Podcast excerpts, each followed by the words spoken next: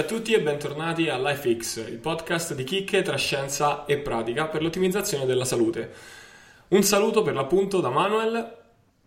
Un saluto anche da Vincenzo. Allora, oggi chiudiamo un cerchio, un mini, un mini cerchio, un piccolissimo cerchio e parleremo di un sacco di cose però, parleremo di stagioni, parleremo di animali, sarà una puntata secondo me divertente perché andiamo a capire il, dimagrimento nelle sue radici più profonde, cioè andiamo a parlare del dimagrimento nelle radici più profonde, in quello che è stato sviluppato negli anni da parte del, del nostro corpo, in quali adattamenti si sono verificati, quali non si sono ancora verificati eh, e quindi cercheremo in generale di fornire delle spiegazioni pratiche che andranno a chiudere il cerchio degli, aperto con la prima puntata riguardo gli stimoli. Eh, approfondito con la seconda puntata eh, riguardo la resilienza e quindi idealmente andremo a chiudere con questa puntata in cui faremo un, un quadro, dipingeremo un quadro complessivo del nostro corpo. Cercheremo di capire perché al momento esistono i nutrizionisti e i personal trainer, che cos'è andato antropologicamente storto rispetto a come eravamo programmati e andremo a vedere anche un discorso più ampio sulla, sulla, società e sulla disponibilità di cibo, che detta così sembra una cosa chissà quanto complicata, in realtà non andremo a fare analisi socio- sociologiche, ma semplicemente l'impatto del frigorifero sulla nostra, ehm, sulla nostra salute, sulla disponibilità e quindi sullo sviluppo dei nostri corpi. Parleremo anche leggermente di... Um, andremo a toccare il discorso della distrazione, dell'essere poco concentrati sul momento, ma quello aprirà un nuovo ciclo futuro. Però ne forniremo qualche, qualche dettaglio, ecco. Ti lascio subito la parola, vai Vince. Grazie Manuel. Eh, sì, come hai detto tu, parleremo mh, mm, diciamo, questo mh, mm, spunto sulla, sulla diciamo, di, distrazione, che poi eh, distrazione o meglio non essere consapevoli sul momento, eh, oggi lo andiamo a declinare sul discorso alimentare, nutrizionale, perché diciamo così, chiudiamo un attimino questo, questo cerchio sul, sul, discorso di nutrizione, metabolismo, dimagrimento. E eh, il fatto di eh, non essere diciamo presenti sul momento, so che sembra una cosa un po' da eh, quelle cose un pochino troppo spiritualistiche che, che, che si sganciano un po' dal, dalla, dalla, dalla, terra, dalla terraferma, però cerchiamo appunto di dare delle, delle, delle, ehm, un'impostazione concreta, così come abbiamo fatto dalla prima puntata. Allora, il fatto di eh, essere poco consapevoli, purtroppo in questo mondo, cioè attualmente, ci fa deragliare molto quando parliamo di alimentazione ed è un po' il motivo, che poi ovviamente lascio descrivere a te, eh, di ehm, perché, perché, esistono i nutrizionisti e perché esistono anche personal trainer o comunque mh, per dire le due grandi categorie, mh, ce ne sono molte altre, altri professionisti che si occupano di benessere. Ehm, tra le righe o in maniera comunque velata, l'altra volta abbiamo detto è utile un ritorno al benessere, un ritorno allo stato di fitness ideale, un ritorno a quella che è la salute, piuttosto che un aggiungere cose al nostro corpo. Eh, quindi uno potrebbe pensare, potrebbe andare avanti e pensare, ok, quindi vado avanti così, non penso a niente, faccio tutte le cose che mi vengono in testa. In realtà, purtroppo, questa è una cosa che può fare l'indigeno, eh, possono fare popolazioni dove non c'è eh, la tecnologia, non ci sono appunto i frigoriferi, non ci sono alimenti industriali, loro possono andare avanti, eh, fare quello che gli pare, mangiare quando gli pare e ovviamente quando hanno disponibilità, quando gli pare non significa che vogliono mangiare e possono mangiare. Nella nostra società invece significa che quando ci pare, cioè quando vogliamo mangiare, possiamo mangiare. Questa è la grande differenza tra appunto come vivere, come dire, naturalmente e come vivere naturalmente sì, ma con un certo grado di consapevolezza, perché uno potrebbe dire se io ci sto pensando vuol dire che non è naturale, in realtà essendo inseriti in un mondo appunto che è, eh, è di fatto innaturale, eh, nel senso che abbiamo creato varie cose, tecnologie, alimenti e compagnia bella, dobbiamo per forza pensarci un minimo. E perché questo? Perché pensarci quel minimo, avere eh, quella spinta iniziale che ci fa evitare, ad esempio, di aprire il frigorifero e prendere il primo alimento che ci capita nel momento in cui vogliamo, è molto importante perché permette di eh, ri, eh, riscrivere, ristabilire, ripristinare le nostre abitudini. Cioè dobbiamo capire che quando noi prendiamo un alimento perché ci va in quel momento, eh, perché ci sembra che ci vada in quel momento, magari non è che ci va davvero. Dobbiamo, capire, dobbiamo arrivare a capire questa cosa. Alla fine di questa puntata cercheremo di capire questa cosa, cioè quando è che ci va davvero una cosa e quando è che ci, sembra che ci vada, ma in realtà non ci va. Perché tutto questo ha a che fare con qualcosa di molto profondo che è a uh, mettere radici in come funziona il nostro diciamo, cervello uh, rispetto alla disponibilità alimentare. Se noi abbiamo il frigorifero pieno, ad esempio, è naturale che ci venga più spesso voglia di mangiare. E lo so che è una cosa strana, però in realtà è così. Cioè, ci sono proprio anche esperimenti che hanno dimostrato come le persone che vedevano eh, che c'era, che so, che c'erano più scatole di cereali nella dispensa, poi eh, avevano punteggi di eh, fame maggiore. Quando andavano a riportare quanta fame hai, dicevano che avevano più fame rispetto a quelli che invece vedevano in dispensa meno scatole di cereali. A questo quindi bisogna stare attenti, bisogna avere questo tipo di consapevolezza. Ovviamente non possiamo stare lì momento per momento a eh, rompere le scatole, però avere questo tipo di consapevolezza ci permette di cominciare a scremare tra quella che è la fame vera, cioè quando abbiamo davvero voglia di cibo perché eh, ci serve, serve al nostro corpo, eh, e quando invece siamo portati ad averne perché la nostra neurobiologia è stata ingannata, truccata da qualche parte, che può essere l'avere più scatole in dispensa, più scatole di cereali in dispensa, ma può essere anche sentire un odore molto gustoso, molto mh, buono, molto piacevole, che però è dato da magari un cibo industriale, vedere una pubblicità di un certo tipo e tante altre cose che sono correlate all'alimentazione odierna, diciamo innovativa, tecnologica, cioè fatta di alimenti che non dovrebbero esistere in natura. Effettivamente, cioè, quella cosa, la, l'ultima, l'ultima, innovazione tecnologica di cui parlavo prima, eh, cioè il frigorifero, effettivamente ancora ne esistono delle, eh, delle versioni semplificate, le caverne, no? Eh, chi si ricorderà sicuramente nonni che tenevano le cose in cantina eh, perché faceva più fresco oppure la conservazione sotto sale, cioè modi per conservare il cibo ce ne sono stati, ovviamente in maniera meno, meno efficace se vogliamo dirla eh, e anche meno tecnologica. Comunque L'impatto è stato gigantesco, la, l'avere a disposizione sempre del cibo rappresenta forse quella che è la, l'innovazione più grande dei tempi moderni in ambito alimentare. Cioè, uno non, non, si dovrebbe focalizzare, almeno per quanto mi riguarda, solo su un discorso di hanno inventato la carne, la, la, la fake meat, che pure mh, mm, sarebbe, secondo me, beh, pensata così, secondo me sarebbe bello farci una puntata ehm, la carne da laboratorio, no? Mm, una carne sintetica, oppure hanno inventato le, le crocchette di grillo.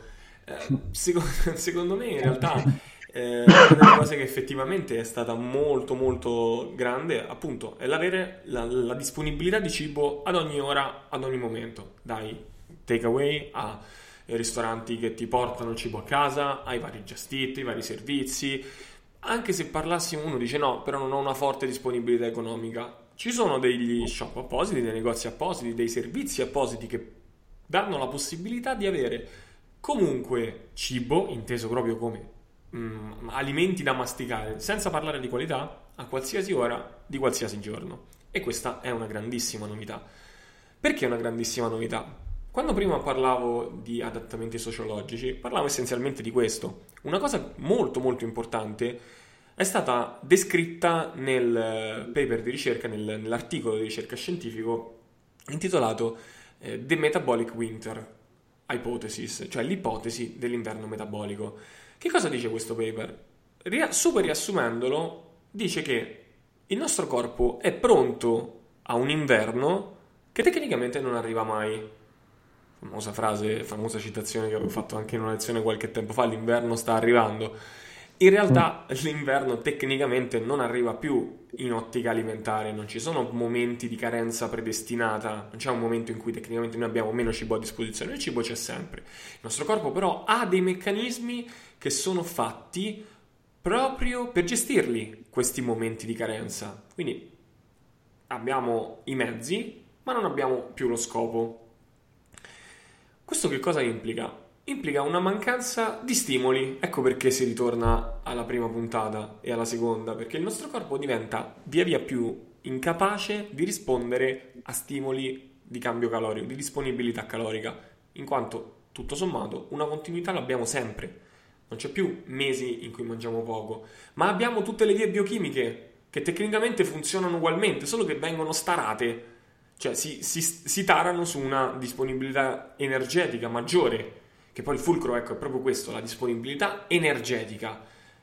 Un altro, un altro fattore molto importante, un altro piccolo concetto da, da aggiungere è un concetto che nell'ambito dei tecnicismi si chiama metabolic scope, mentre, oddio, non saprei neanche farne una, una traduzione letterale, eh, perché di base è un parametro che ci fa capire una sola cosa, in, in ricerca viene usato per moltissimi scopi, ma ci, a noi fa capire, per questo discorso ci interessa capire una cosa, e cioè il nostro metabolismo non può alzarsi all'infinito, la, la, la, legge del metabolic scope spiega come il metabolismo possa andare oltre il suo metabolismo basale solo entro una certa quota. Quindi, quando noi sentiamo dire in pubblico mangia più spesso che bruci di più o frasi simili, poi lasciamo perdere che siano vere o meno, ma quando sentiamo dire frasi del genere, ci immaginiamo un corpo che, può, che deve bruciare sempre di più, ma noi sappiamo che c'è un limite. Dobbiamo sapere che c'è un limite. Il concetto di limite c'è utile di per sé? No, c'è utile per capire che il nostro corpo ci protegge. Cioè, noi non possiamo bruciare di più all'infinito. C'è un limite oltre cui il nostro corpo si può spingere, un limite che è abbastanza, abbastanza marcato in natura, in tutte le forme viventi, è presente e ci fa capire come il nostro metabolismo sia, come avevamo già accennato, una sorta di essere di fratello maggiore in grado di proteggerci, che cerca di proteggerci, ad esempio da quello che tutti vogliamo, da una percentuale di grasso troppo bassa. Quello è prima, il primo livello di, di, diciamo di, di problema eh, in cui il, il, nostro metabolismo interviene, cercando appunto eh, di proteggerci da questa cosa. Perché, come detto, come ci possiamo facilmente immaginare, fino a qualche anno fa non era esattamente comodo o, eh, diciamo, comodo per la sopravvivenza essere molto magri, no? Che dici?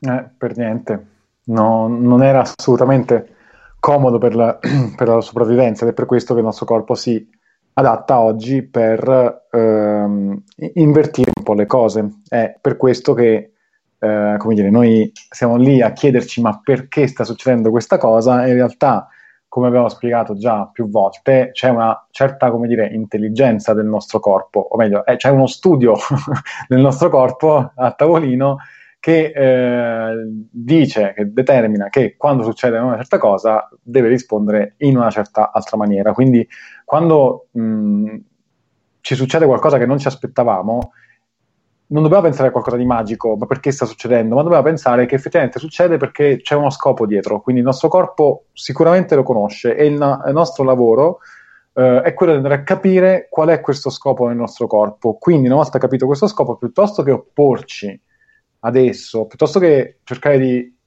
dire al nostro corpo no, non devi più mettere in atto questo tipo di, di meccanismo, no, non poss- cioè perdiamo sicuramente la battaglia su, in, con questo tipo di ragionamento, dobbiamo piuttosto dire ok, lo scopo del mio corpo è questo, quindi cerco di eh, adattare la risposta che voglio dare al mio organismo per fare in modo che lui riesca a portare comunque a termine suo, eh, questo scopo mh, mm, che ho analizzato. Per quanto riguarda quindi l'aspetto dimagrimento, perché aveva detto che in queste puntate ci stiamo focalizzando prettamente su quello, poi andremo a, ad, esta- ad, estendere ed espandere gli altri discorsi che sono comunque certamente interessanti e utilissimi, non, me- non, non più, non meno di, di, nessun altro. Io metto tutto sempre in, una, in, una, in, un bacino comune dei vari stimoli, la dieta, l'esercizio, lo stare meno stressati, il dormire, sono tutti aspetti che purtroppo oggigiorno vengono un po' messi come collaterali, invece dovrebbero essere messi tutti insieme come tutte cose importantissime. Um, chiusa questa parentesi, diciamo così, ritorniamo, possiamo ricalcare sul discorso di quanto sia importante lo stimolo, um, appunto dare stimoli che siano differenziati nel corso della giornata, nel corso del, uh, della settimana o dei mesi. Non possiamo pensare faccio questa dieta o questo esercizio, qualsiasi cosa vogliate, mi fa dimagrire, poi dopo due anni ci si ritrova bloccati perché ovviamente è per forza si arriva a un plateau, si arriva al risultato finale che quella, quello stimolo ha determinato e ci si chiede, oddio, non funziona più. Oddio, ma perché la facevo l'anno scorso e funzionava e quest'anno la faccio e non funziona? perché il corpo si è adattato a questa cosa. Eh, e non posso più pensare che dando quello stesso stimolo come l'avevo pensato io, eh, possa ottenere la stessa risposta, perché il corpo sarà diventato un'altra cosa nel frattempo. E purtroppo ragioniamo e di nuovo ritocco l'argomento calorie questa volta, ragioniamo troppo ancora sul concetto che, come ho detto, non è una cosa inutile, è una cosa per orientarci, diciamo, nella prima puntata, se dico a Manuel, sto eh, introducendo 6.000 calorie al giorno, lui dice ok, stai mangiando tanto, se eh, gli dico ne sto introducendo 500, mi dice ok, sei quasi a digiuno. Quindi per dare un certo discorso volumetrico, però il discorso eh, del, degli stimoli differenziati, la, eh, la ciclizzazione, eccetera, cosa ha a che fare con quello che Manuel ha eh, annunciato come eh, metabolic winter e capacità del corpo di resistere, di adattarsi o di spostare il suo uh, metabolismo, diciamo così, il suo tasso metabolico oltre un certo limite. Ha a che fare con questo e lo, mh, mm, lo, lo, voglio passarlo con un esempio. Noi consideriamo sempre in versus out, come se stessimo su una altalena di quelle con uh, col, col, braccio, col braccio e un, una parte centrale che, che, ci fa fare su e giù, quindi ci si mettono due personcine di peso simile. Se io ho due persone di peso simile, l'altalena rimane più o meno in equilibrio, cioè io posso, una persona spinge con le gambe, l'altra sale, poi eh, si riscende e si va avanti così. Se metto una persona di 100 kg contro una persona di 60 kg, la, la, la, l'altalena è totalmente sbilanciata e fa stare sempre quello di 60 kg in alto, ovviamente, non, non, non si gioca più. E quindi uno potrebbe pensare, vabbè, ci metto uno di 100 kg, riporto l'equilibrio, giustissimo, e, e così questi di 100 kg possono giocare di nuovo. Poi uno ci mette un altro di 150 kg e dice, ok, adesso 100 viene sbilanciato da 150, quindi metto un omone di 150 kg a bilanciare, a fare il gioco. Tutto questo discorso è vero fin tanto che si rimane entro certi range, perché io mh, mm, dire, potrei, potremmo chiedere cosa succede se ci mettiamo un uomo di 300 kg, oppure se ci mettiamo mm, tre uomini da, da 80 kg da una parte e tre uomini da 80 kg dall'altra, il sistema si mantiene in equilibrio o si distrugge, si spezza la, la, il braccio della, dell'altalena? Prima o poi si spezzerà. Quindi questo vi fa capire che, prima, che il discorso equilibrio eh, non può essere considerato in maniera lineare come abbiamo fatto finora, deve essere considerato in maniera un po' differente, perché il nostro corpo, cioè se noi aumentiamo, aumentiamo, aumentiamo, se noi vogliamo aumentare il metabolismo del nostro organismo, oppure vogliamo aumentare il modo in cui il corpo utilizza le sue energie, mangiamo tantissimo e ci alleniamo tantissimo, possiamo farlo fin tanto che non andiamo a spezzare appunto il braccio della bilancia il braccio della, dell'altalena. Ehm, quindi è opportuno andare a inserire stimoli in maniera dosata, anche stimoli che eh, abbiamo voluto togliere dal nostro, dal nostro corpo, da, da, da noi, da attorno a noi. Manuel prima ha detto una cosa molto interessante riguardante la tecnologia, cioè ci siamo evoluti come esseri umani, abbiamo sviluppato delle tecnologie per fare in modo di vivere una vita più eh, tranquilla, più spensierata. Però eh, questo deve essere un attimino invertito per certi versi in maniera dosata, cioè abbiamo in mano gli strumenti per farlo ed è giusto che lo facciamo. Vi riporto infatti una citazione molto, molto, molto carina, molto importante, molto, molto potente secondo me, che eh, dice, anche se l'intelligenza umana, quindi la tecnologia, eccetera, eccetera, ci ha resi capaci di rimuovere molti stressor dall'ambiente, cioè è vero che noi non abbiamo più lo stress del leone che potrebbe azzannarci. E questo è, ovviamente è una cosa buona perché è sicuramente un fattore pro longevità, cioè, sicuramente ci fa vivere più a lungo. Dall'altro canto, però, il buonsenso può richiedere di reintrodurne alcuni, cioè tornando sempre sulla citazione, pezzo precedente, ho preferito presentarvi prima il successivo perché secondo me si parte da lì, che ci piaccia o no, una vita lunga in salute necessita l'inclusione di una esposizione regolare a dosi occasionali di stressor ambientali, bla bla bla, incluso il digiuno, i cambiamenti naturali, i polifenoli, eccetera. Ok, tutte cose che sono stimoli che avevamo visto l'altra volta. Quindi per noi è, importante, quando si parla ad esempio di dimagrimento e dieta o dimagrimento e allenamento, capire che dobbiamo dare quello stimolo, ma non possiamo darlo per sempre, non possiamo darlo a lungo, dobbiamo darlo in maniera differenziata, dobbiamo fare momenti, ad esempio, eh, di eh, restrizione, momenti di sovralimentazione e si finisce di nuovo a quello eh, a cui eravamo abituati prima, cioè inserendo questo nuovo ehm, diciamo, stimolo, questa nuova modalità alimentare, è un po' quello che facevamo prima, cioè è la reintroduzione della citazione che vi dicevo prima di quegli stimoli in maniera dosata e mirata. Cioè, prima cosa facevamo? Andavamo a caccia, prendevamo eh, nostra, il nostro pranzo, diciamo così, mangiavamo più che potevamo perché sapevamo che poi c'era un altro periodo di carestia e dopo appunto vivevamo un altro periodo di carestia.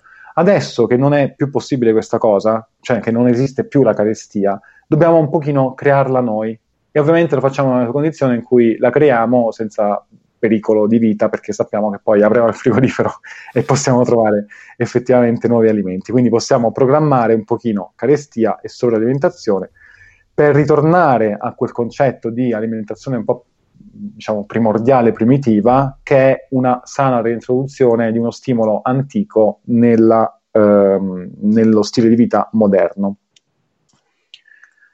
Stile che prima cosa che mi veniva. Intanto di, di era la citazione?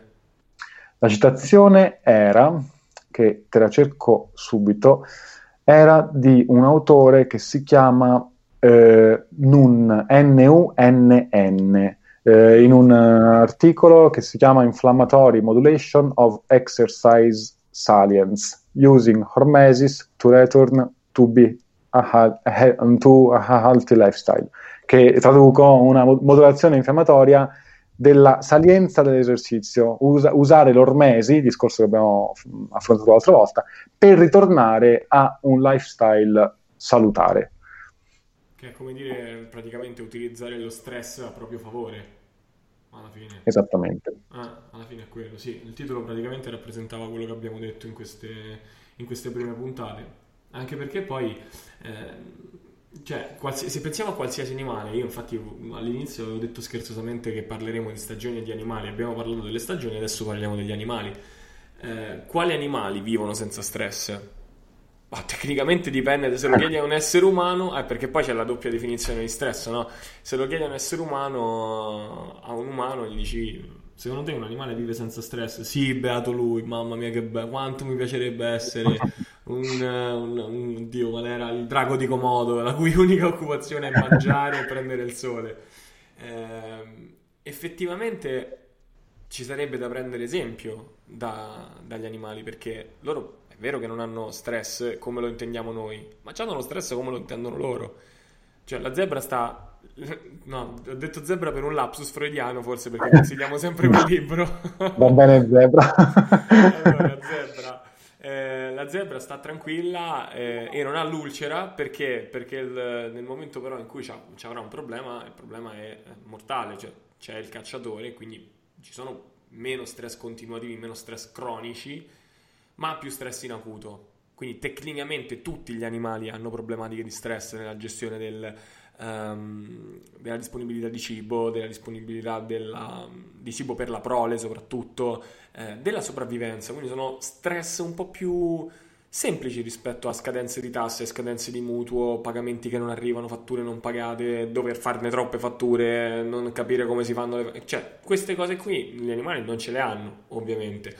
E, ehm, e perché dagli animali si può imparare un'altra lezione? Si può imparare un'altra lezione se andiamo a um, sempre a livello metabolico, se andiamo a scomodare un altro studioso che si chiama Kleiber, che credo si pronunci Kleiber in tedesco, però non, sono, non, non ho padronanza, quindi facciamo Kleiber. La legge di Kleiber è una legge base della biologia, si, fa, si studia tantissimo, anche al liceo si studia, però c'è un'altra, un'altra applicazione, c'è un sacco di applicazioni ovviamente, ma una particolare inerente al nostro discorso è che più grande è l'animale, più efficiente è in scala metabolica.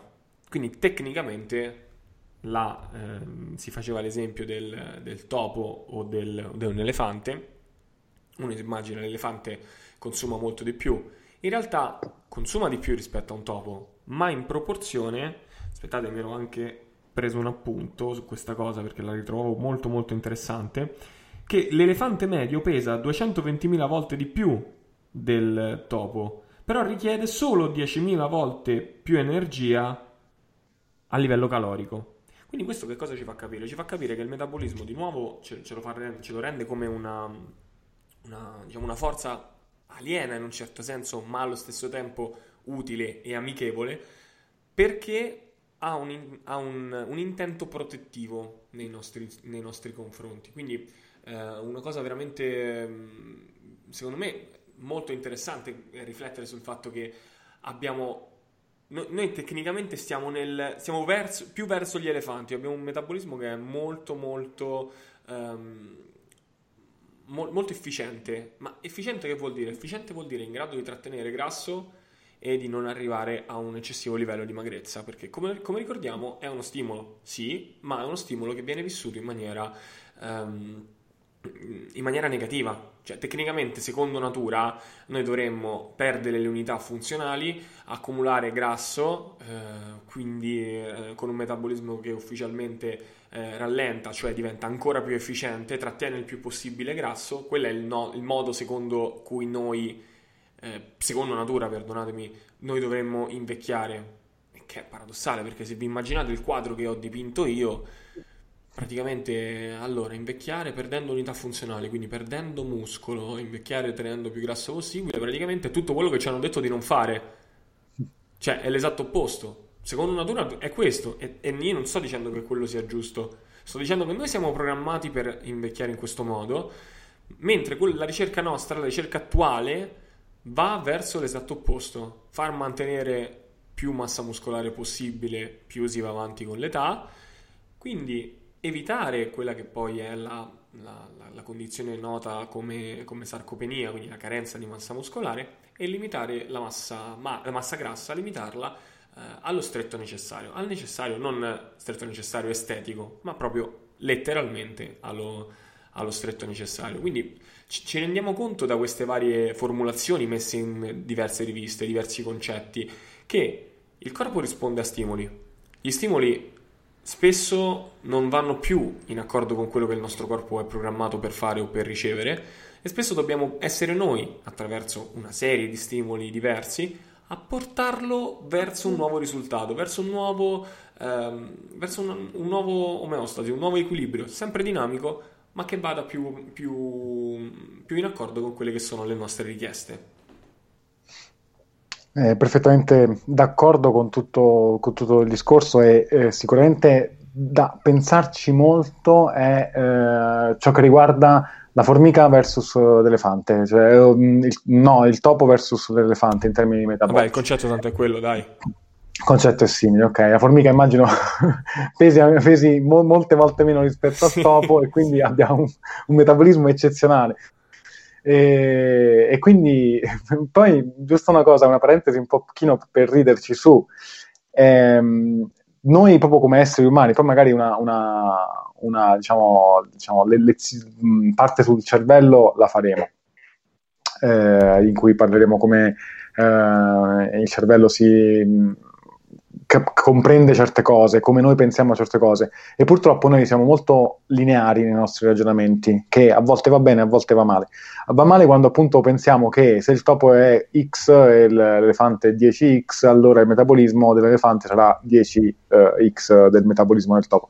In realtà, come abbiamo visto, non è così. Ed è anche il motivo per cui, almeno questa è una mia supposizione, però penso che sia questo, a volte vediamo personcine minute che mangiano tantissimo, diciamo come fa a rimanere così piccolo, perché eh, effettivamente chi ovviamente ha un certo tipo di metabolismo, eh, penso che si applichi anche nella nostra, cioè all'interno della stessa, eh, stessa, della stessa specie, ehm, perché non abbiamo un, un, tipo di ragionamento lineare, quindi pensiamo che eh, a persona piccola a organismo piccolo corrisponda a metabolismo piccolo. Ehm, una cosa molto utile per quanto riguarda l'inserimento di stimoli molto, um, in maniera molto smart, possiamo dire, cioè è una cosa molto comoda per tutti, qualsiasi cosa stiate facendo finora, è quella di inserire qui e là piccole finestre di digiuno e questa cosa ovviamente l'avete sentita mille volte, digiuno intermittente, dieta mima digiuno, la dieta 5-2 e compagnia bella, come vi ho detto l'altra volta, sono tutte cose che sono eh, diramate a partire da uno stesso concetto. Però eh, già questa cosa è un fattore che permette di creare quella differenziazione, diciamo, quella sorta di ehm, scombussolamento che però è utile in questo caso, cioè uno stressor utile, che può fare la differenza. Cioè, io sto facendo una certa cosa, anche se sto mangiando male, ok, in questo momento. Oppure posso fare questa stessa cosa anche sull'esercizio fisico. Eh. Ora parlo di digiuno intermittente a livello nutrizionale perché si conosce quello, però uno potrebbe fare anche delle giornate dire, di digiuno da esercizio, che va bene, può essere presa in due modi. Chi, fa, chi non fa nulla, nulla o chi fa poco può inserire le giornate in cui fa molto di più, volutamente, ovviamente in maniera dosata, in maniera cioè dosata che non lo ripeta poi nel tempo, altrimenti ripassa al concetto di faccio sempre lo stesso stimolo. Oppure chi sta allenandosi tantissimo e non ottiene i risultati che vuole, ogni tanto dovrebbe pensare che potrebbe fare qualcosa di completamente differente. Sul, sulla parte nutrizionale il concetto è simile, cioè io sto mangiando un tot per un certo periodo, ogni tanto posso pensare di invertire tutti i miei pasti, come una volta in una puntata famosa oh, eh, dei, dei, Griffin, se non sbaglio, c'era eh, Peter che vedeva delle, degli alimenti tipici per la colazione in un orario serale, faceva uh, colazione al posto della, della, cena, fantastico. Effettivamente fare proprio questo potrebbe essere utile per il nostro metabolismo. Quindi uno, ogni tanto inserire delle finestre di digiuno che significa saltiamo un pasto ogni tanto, ci fa bene, ci fa bene perché eh, migliora tutto quello che è le capacità, chiamiamole, mettiamolo tutto dentro questa espressione, capacità metaboliche del nostro organismo. Ehm, Due, ogni tanto facciamo, prendiamo queste, questi pasti che stiamo facendo durante la giornata, mischiamoli e facciamoli totalmente differenti. La sera mangio pochissimo o tantissimo, a seconda de- dei casi, a seconda che stiate mangiando tantissimo o pochissimo. Eh, a pranzo magari lo salto e la colazione la faccio o immensa o molto piccola, a seconda appunto che la stia facendo Uh, piccola o immensa in questo momento. E così possiamo ricollegarci al discorso, inseriamo stimoli in maniera uh, programmata e dosata che possono farci bene e uh, farci mh, ottenere tutto quello che ci è richiesto di ottenere, cioè la longevità, il dimagrimento e tutte le varie cose che vogliamo ottenere quando parliamo di fitness, salute e benessere. Secondo me c'è una, una, una sola precisazione, non ti ho interrotto, ma una precisazione che vorrei fare è che c'è una, soldi, una sottilissima demarcazione, linea di demarcazione tra lo stressor e l'andare poi a caso, diciamo. Ehm, per esempio potrebbe essere un, um, il discorso del cibo, no? del saltare un pasto piuttosto che... Eh, cioè non del saltare un pasto, ecco diciamo il, del saltare di un pasto, um, abbiamo la possibilità di di farlo e di ottenere grossi benefici. L'unica, l'unica, l'unico problema, se lo vogliamo dire così, è che fatto da soli, cioè senza supervisione, ehm, e non, non, è la solita frase, di, diciamo, politically correct del eh, fare tutto sotto supervisione medica. Sì, è giusto, però in particolare eh, la cosa più pericolosa, se lo vogliamo dire così, è che saltando un passo ogni tanto senza sapersi regolare su quello successivo può portare a mangiare troppo di più dopo che va bene anche quello, può andare bene, ma se poi si innesca un circolo del non mangio, mangio troppo, mangio poco, mangio troppo, cioè c'è poi la differenza tra il do uno stimolo ogni tanto e mangio a cacchio di cane. C'è una, disteren- c'è una differenza tra, il, tra, l'organizzare degli stimoli e poi il, l'esagerare, come c'era una differenza eh, in quel discorso che, che abbiamo fatto prima, no? dello, dello, stress, dello stress acuto eh, rispetto allo, allo, stress cronico, cioè sono due concetti speculari che rappresentano un pochino la, la, le, i due lati della medaglia, due facce della medaglia e possono rappresentare completamente due, anche due opposti, possono arrivare a rappresentare anche due opposti. Poi questo è un discorso che a te è molto caro, disco, il, la differenza tra acuto e cronico, quindi non so se vuoi dire qualcosa. Sì, mi è molto caro, mi è venuto in testa, lo dico anche in maniera proprio estemporanea, mentre, mentre parlavi prima del discorso della zebra, ovviamente ripetiamo la zebra e, parentesi, molto divertente. Parlando di Zebra, eh, visto che lo diciamo agli ascoltatori, condividiamo un file in Google Drive per, uh, su cui scriviamo cosa, gli argomenti.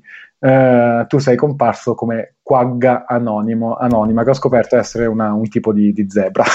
Credo che dovremmo mettere nel logo no. del progetto le zebre a questo punto. Esatto, zebra, zebra, la vita delle zebre. Eh, dicevo, acuto versus cronico è molto eh, importante perché è, è, sempre lì che sbagliamo, è sempre lì che sbagliamo, perché ragioniamo uno, oltre al discorso di ragionare in maniera lineare, sbagliamo sul discorso di acuto versus cronico. Dobbiamo abbassare il cortisolo al mattino perché c'è la, il picco di cortisolo e quindi dobbiamo mangiare zuccheri. E invece no, perché in quella situazione il cortisolo fa un picco appunto di cortisolo che è quello che ci fa svegliare, cioè se noi non, ave- non avessimo questo picco eh, non ci sveglieremmo, cioè moriremmo probabilmente. Infatti chi non produce bene il cortisolo eh, va, va, in shock. Eh, invece, quando, quindi l'esempio, che, che, ho fatto prima sul leone, se noi incontriamo un leone per la strada, spero di no, però se lo incontriamo per la strada, abbiamo uno stress acuto, in quel momento il nostro corpo inizia a produrre quanti, grandi quantità di cortisolo e ci fa mettere in circolo grandi quantità di nutrienti e noi cominciamo a correre, quindi ci fa mettere in circolo nutrienti, corriamo e uh, li togliamo di mezzo. Quando questa cosa succede una volta va bene, se poi noi il leone ce lo portiamo a casa e, e che lui fa il pazzo come giusto che sia e non sappiamo quando farà il pazzo e quando no, noi abbiamo sempre questo stress cronico addosso che alla lunga eh, va a ridurre la possibilità del nostro corpo di mettere in circolo cortisolo in maniera acuta e quindi di farci mettere in circolo energie. Quando lo stress si cronicizza, succede quindi che eh, siamo sempre più spenti, siamo sempre lenti, non riusciamo ad andare avanti e non riusciamo a, a fare niente praticamente. E quindi questo è fondamentale quando andiamo appunto a parlare di stimoli, perché anche sul digiuno, come detto prima, Manuel ha detto, è bene che ci sia una supervisione, per quel motivo che ha detto, cioè vedere poi come regolarsi successivamente, e anche per questo motivo. Cioè, uno potrebbe chiedersi, va bene, se inserisco il digiuno mi fa bene, ma se lo inserisco quante volte? Due volte a settimana? Va bene. Tre? Ma va, va, bene, più o meno. 4, 5, 6, 7 comincia a, a non andare più così bene, bisogna andare a vedere come regolare tutto quello che si sta facendo. Cioè, il, e qui richiudiamo, perché servia- perché esistono nutrizionisti, personal trainer, eccetera, non tanto perché dobbiamo dare gli stimoli, dobbiamo creare questo pacchetto che si chiama stimolo. Alla fine ormai penso che si è capito che dobbiamo mangiare certi alimenti, toglierne altri, oppure comunque regolarci in generale, avere una certa educazione alimentare e compagnia bella. Il punto è che non sappiamo quando fare una cosa e quando farne un'altra. È quello il motivo per cui eh, potrebbe essere utile avere una supervisione se ovviamente non si hanno gli strumenti per capire bene quando fare una cosa e quando farne eh, un'altra. Sì, penso che sia la... effettivamente poi le strade possono essere quelle di fare esperimenti in maniera che ha un po' questa, questa predisposizione, cioè l'analizzarsi, il capire come si risponde il proprio corpo da un modo o dall'altro, oppure eh, la, la, più banale è il, o seguire dei protocolli che sono già stati eh, formulati oppure ecco, affidandosi a, a, un professionista. Insomma, tutte e tre le vie sono praticabili se uno ha un, una forte dose di buonsenso e anche di curiosità per capire come funziona il proprio, il proprio corpo, insomma, come risponde appunto agli stimoli. Stimoli che sono stati la stimoli, lo stimolo che è stato un pochino il motivo centrale di queste prime tre puntate e che speriamo abbiate, siamo riusciti a trasmettere come la vediamo noi, una visione dinamica dell'organismo, perché l'organismo sia così importante live- da preservare per il metabolismo, cioè perché il metabolismo ha un ruolo così fondamentale nostra, nel decidere per noi cosa è giusto o meno e, eh, e come possiamo fare alcune chicche, poi non è stato detto tutto ma abbiamo un sacco di tempo ancora, eh, alcune chicche che possiamo fare per, per influenzarlo. Per oggi direi che è tutto, quindi chiudiamo questo primo trittico di puntate. Eh, io vi saluto, rimaniamo comunque sempre disponibili per approfondimenti, se volete richiederci degli, degli argomenti o, eh, o delle, delle domande su quello che abbiamo detto, ma per oggi è tutto e ciao da Manuel. Un saluto anche da parte mia, Vincenzo, e ci aspettiamo appunto domande su questo e altri argomenti che volete approfondire in futuro. Noi comunque ne avremo altri da approfondire. Perciò eh, un saluto a tutti.